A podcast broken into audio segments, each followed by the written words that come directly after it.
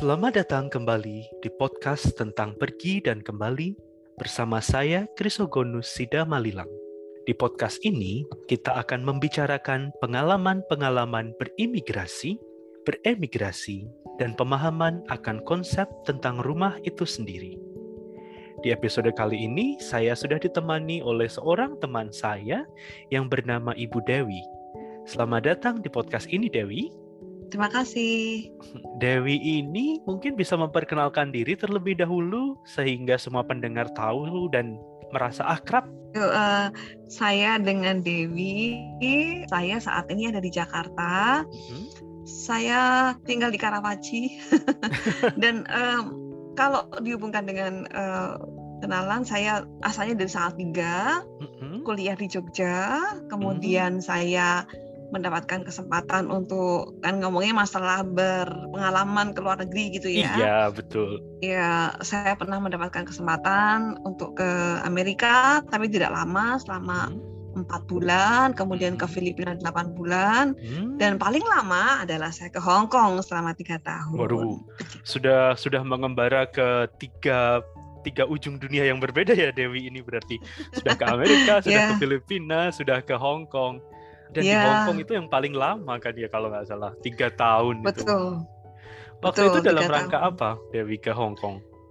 Jadi saya di sana di, uh, diminta untuk membantu. It, waktu itu itu masih di zamannya Presiden Megawati ya, di mana hmm. pemerintah itu boleh memberikan banyak perhatian kepada migrant workers yang hmm. ada di ya migrant workers. Nah, Hong Kong merupakan tempat yang sangat menarik karena di sana bebas untuk kita boleh memberikan pelayanan di sana dan di sana khusus untuk migrant workers-nya belum banyak terperhatikan karena waktu itu Menteri Tenaga Kerjanya Jacob Noawea juga belum tidak mengizinkan adanya organisasi yang dibuat di luar dari Indonesia termasuk organisasi untuk para uh, imigran. Hmm, itu itu maksudnya Dan, gimana uh, Dewi? Maksudnya organisasi yang dibuat di luar Indonesia itu, misalnya BMI di Hong Kong membuat organisasi sendiri di sana itu itu termasuk organisasi? Tidak boleh.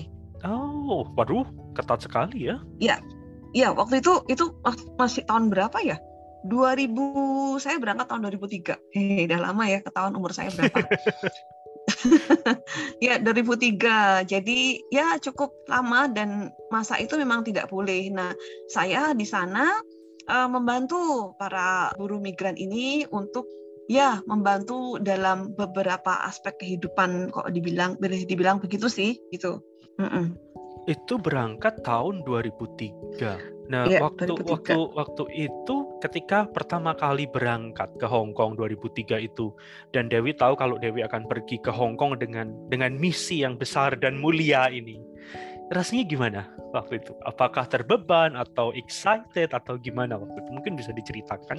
Uh, excited sih ya, karena waktu zaman itu itu nggak kayak sekarang di mana bantuan kepada imigran itu kan menjamur gitu ya. Mm-hmm. Di mana-mana orang sudah memberikan apa uh, label bahwa ini untuk imigran dan sebagainya. Dan zaman dulu tidak sangat jarang sekali orang yang berkecimpung di sana. Dan jadi sebelum saya berangkat tuh saya di, di jadi tahun 2002 di bulan September saya masih ingat saya di, diminta untuk datang ke sana untuk survei dulu gitu ya survei kira-kira nanti saya mau apa enggak kalau mau program apa yang mau saya lakukan di sana nah ketika saya survei itu saya jalan-jalan keliling di pulau itu tuh saya banyak dicurigain gitu.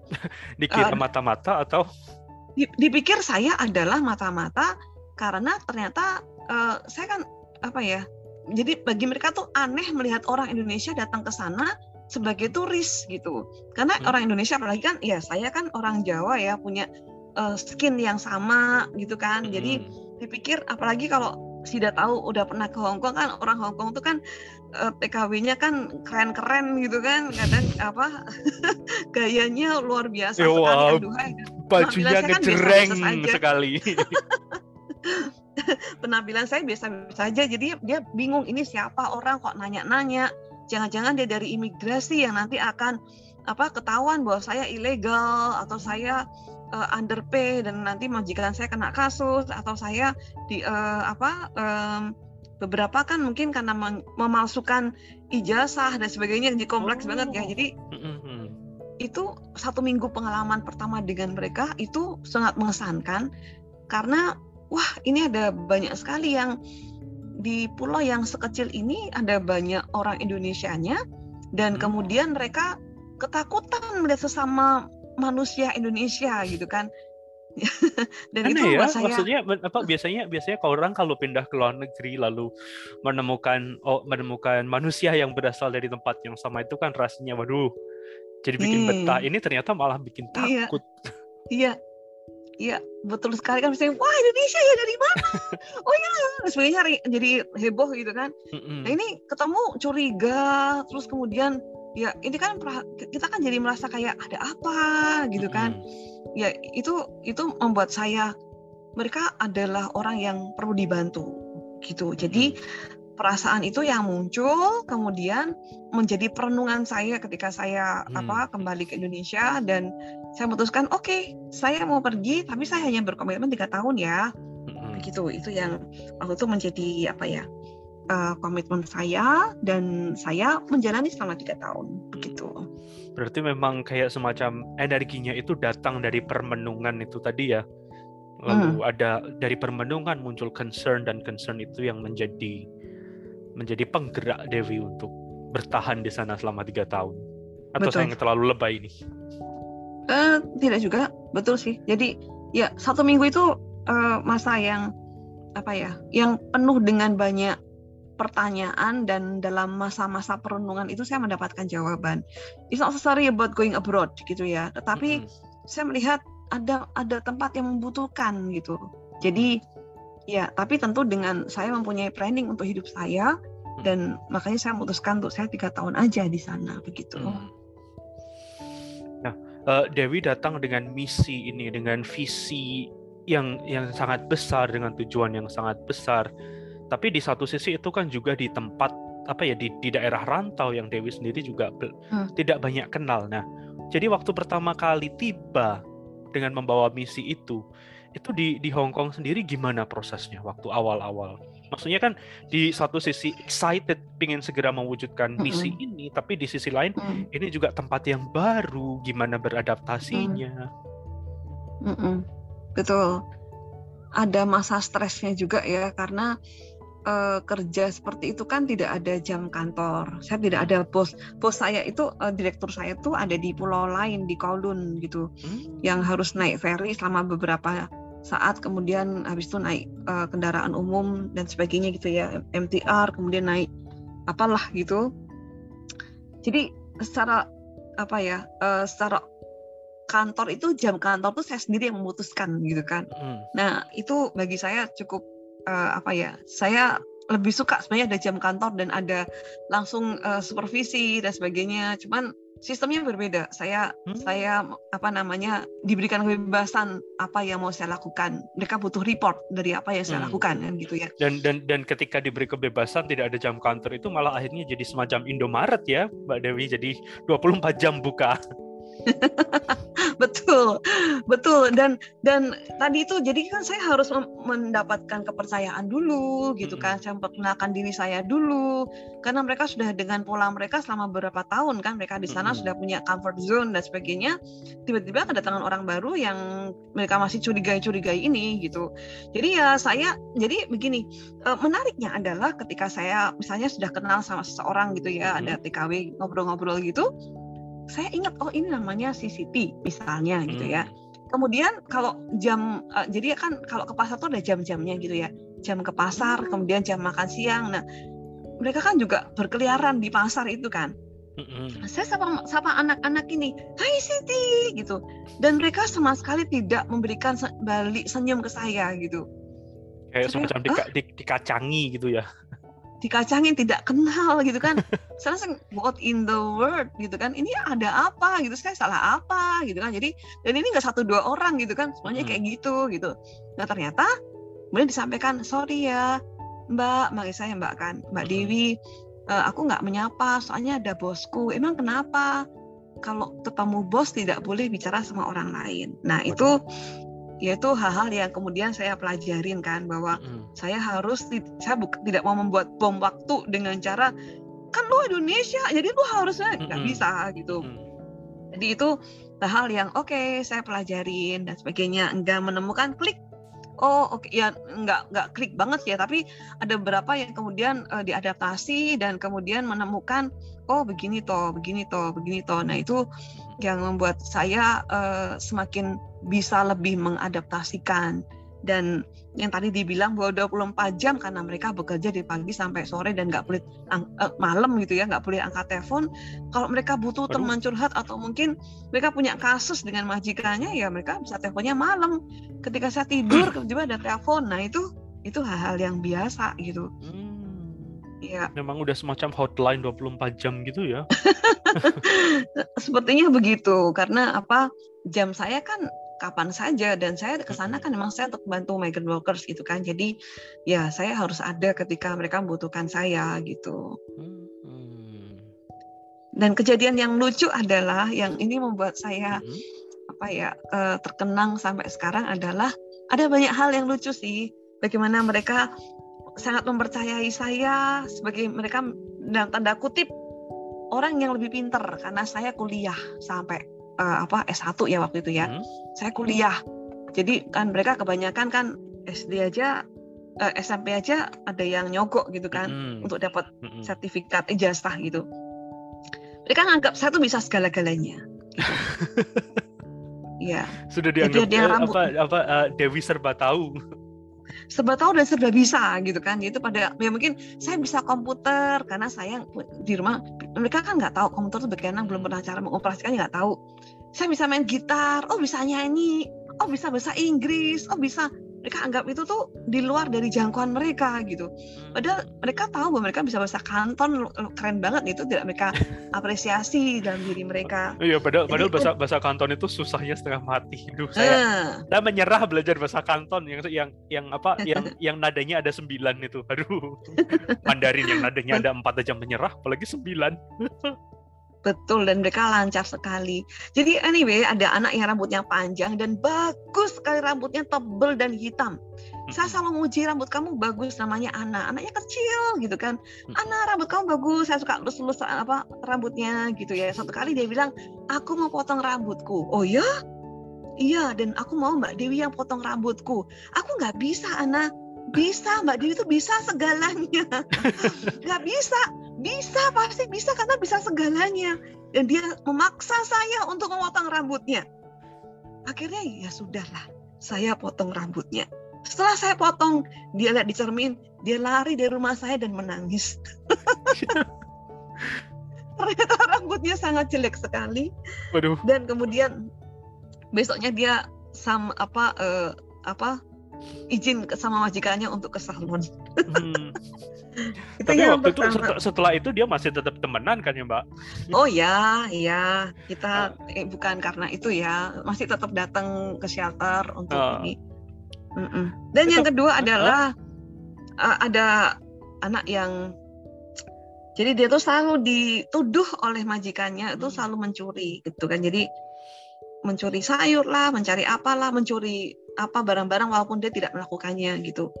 Dan kemudian dia harus apa massage majikannya dan nggak ada waktu untuk istirahat, hmm. gajinya underpay dan sebagainya. Hmm. Terus satu kali dia memutuskan untuk oke okay, saya kayaknya mau kabur aja gitu. Hmm. Akhirnya saya sudah menghubungi organisasi yang akan menampung dia dan kami merencanakan untuk ketemu di pelabuhan dan untuk kabur gitu. Ketika dia kabur kayak, ketahuan. Kayak, udah kayak film ya. dan ketika mau kabur udah ketemu ketahuan sama majikannya gitu kemudian kami janjian dan kami berlari kami berlari dan betul kayak film karena memang kita sengaja dat, perginya itu ketika kapal tuh udah mau detik-detik mau nutup pintunya naik ke atas mm -hmm. gitu ya mm -hmm.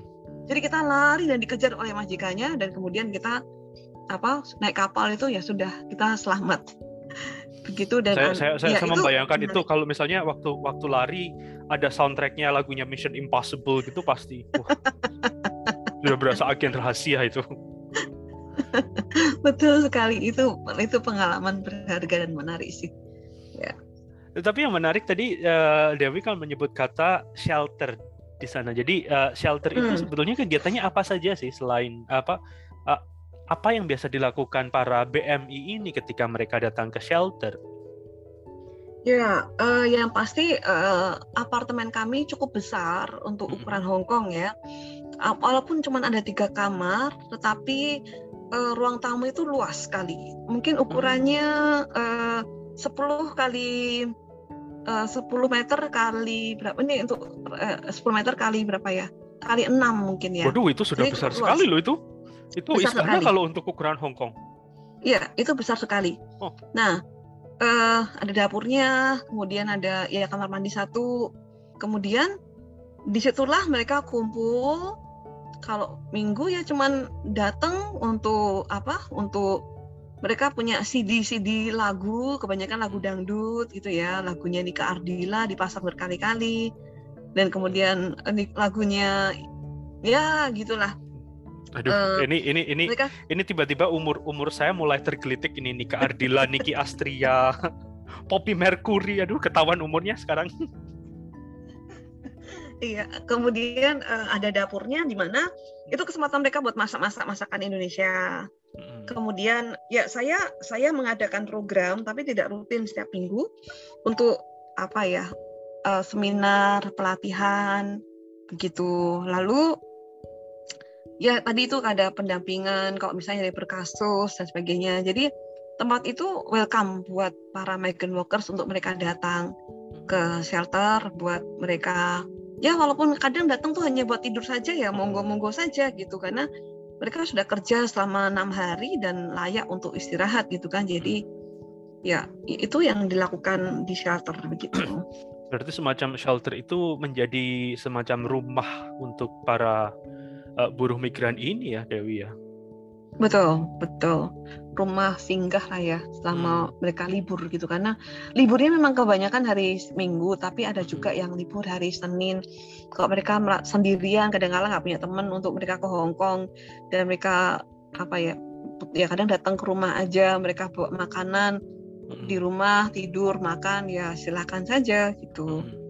Mm -mm. Nah, saya cuma penasaran karena ini kan rumah yang Dewi buat untuk para buruh migran ini di rantau.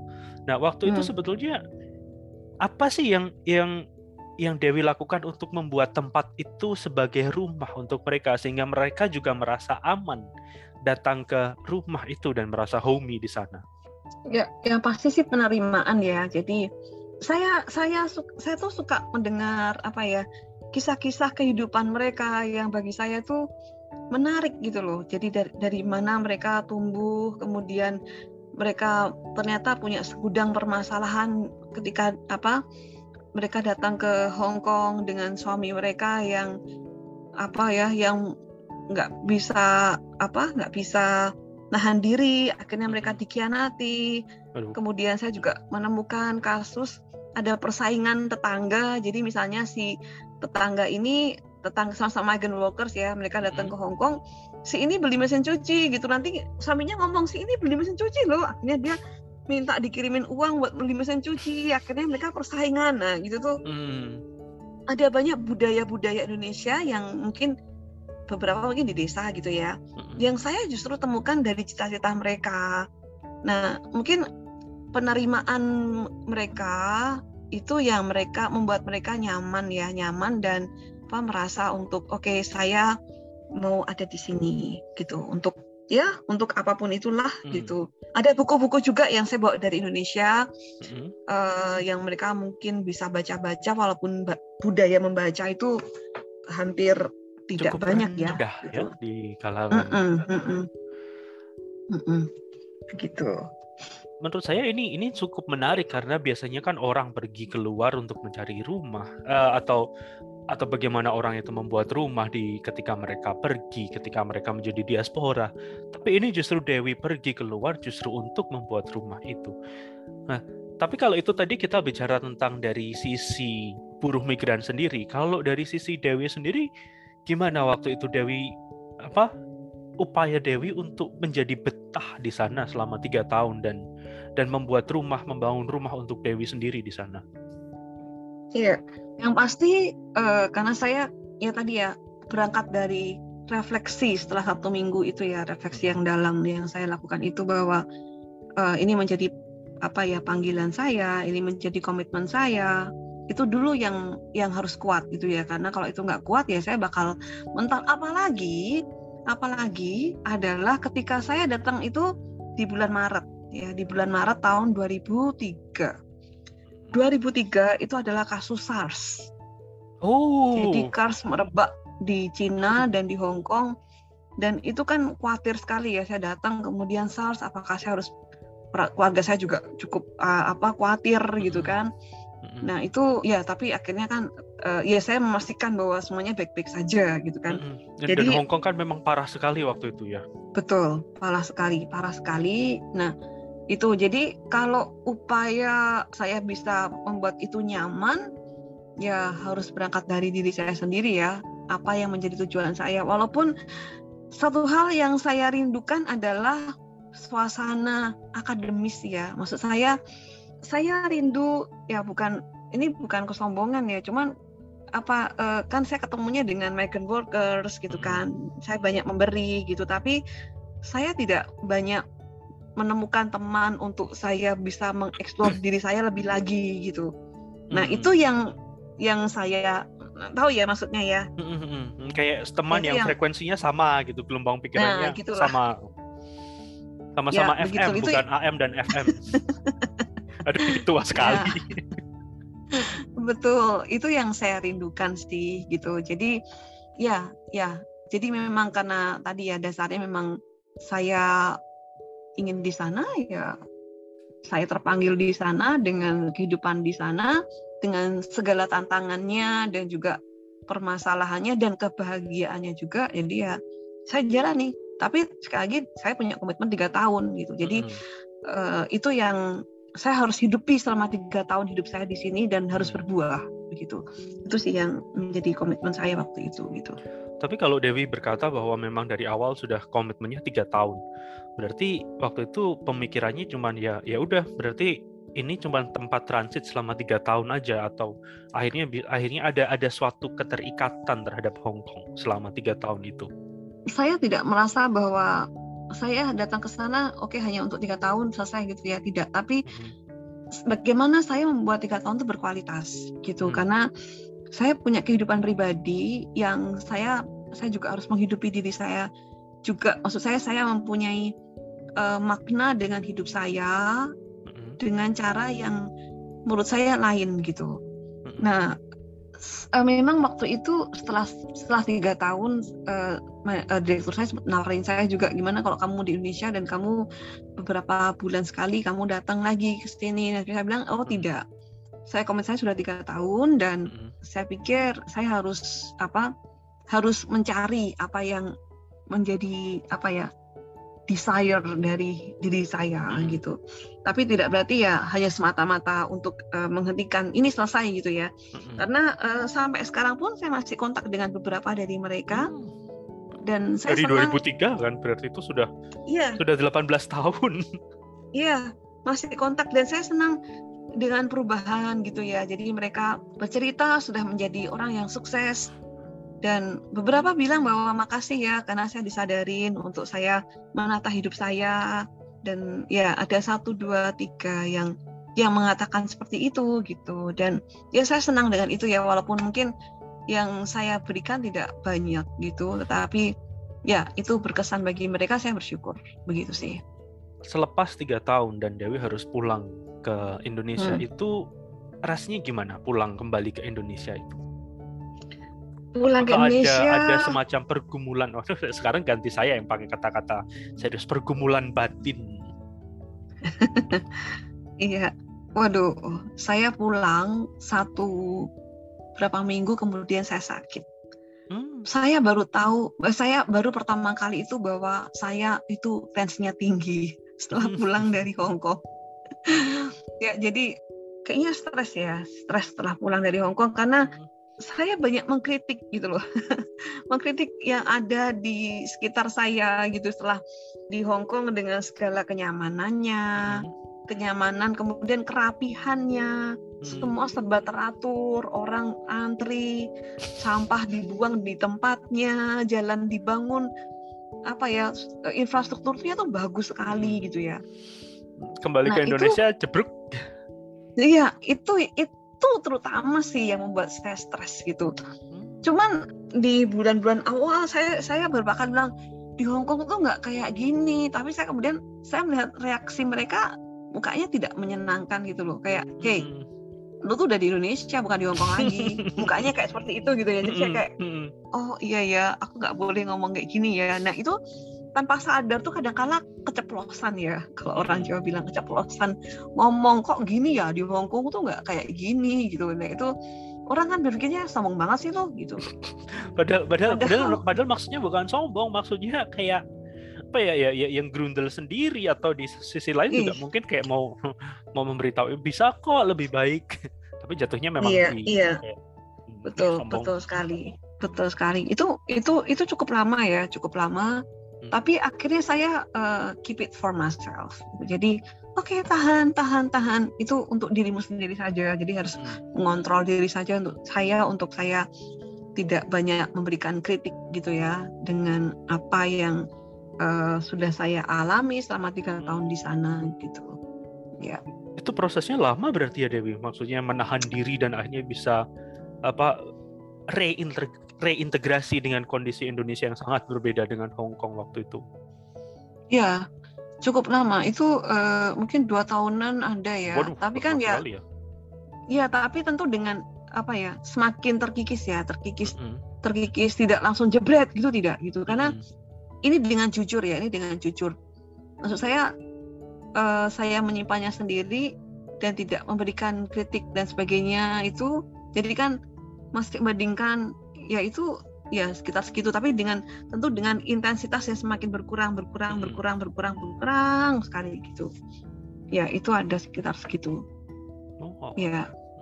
Dan itu uh, saya um, saya senang dan saya jadi saya mempunyai topik dengan orang-orang yang baru pulang dari luar negeri biasanya. Hmm. Ya, jadi kalau mereka pengalaman uh, seperti uh, datang gitu biasanya saya akan akan nyambung ya gimana sudah bisa ini iya iya nah, di situ saya bisa menjadi teman buat mereka gitu dan itu mendampingi ada, mereka dalam reverse culture shock tadi ya karena karena Betul. biasanya kan biasanya kan kita ngomonginnya culture shock pergi ke luar negeri tapi lupa dengan reverse culture shock ketika kita pulang kembali ke Indonesia itu. Betul. Re-entry. Ya, mm -mm. betul.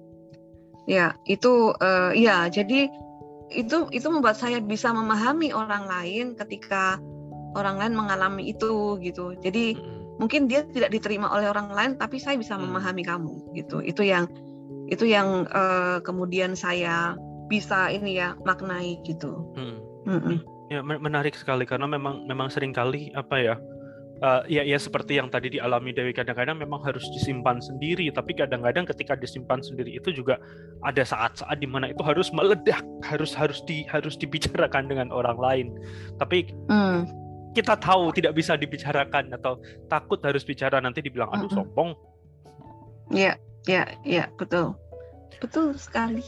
Baik, ya. uh, menarik sekali cerita dan sharing dari pengalaman Dewi ini. Terima kasih sekali karena Dewi sudah mau berbagi.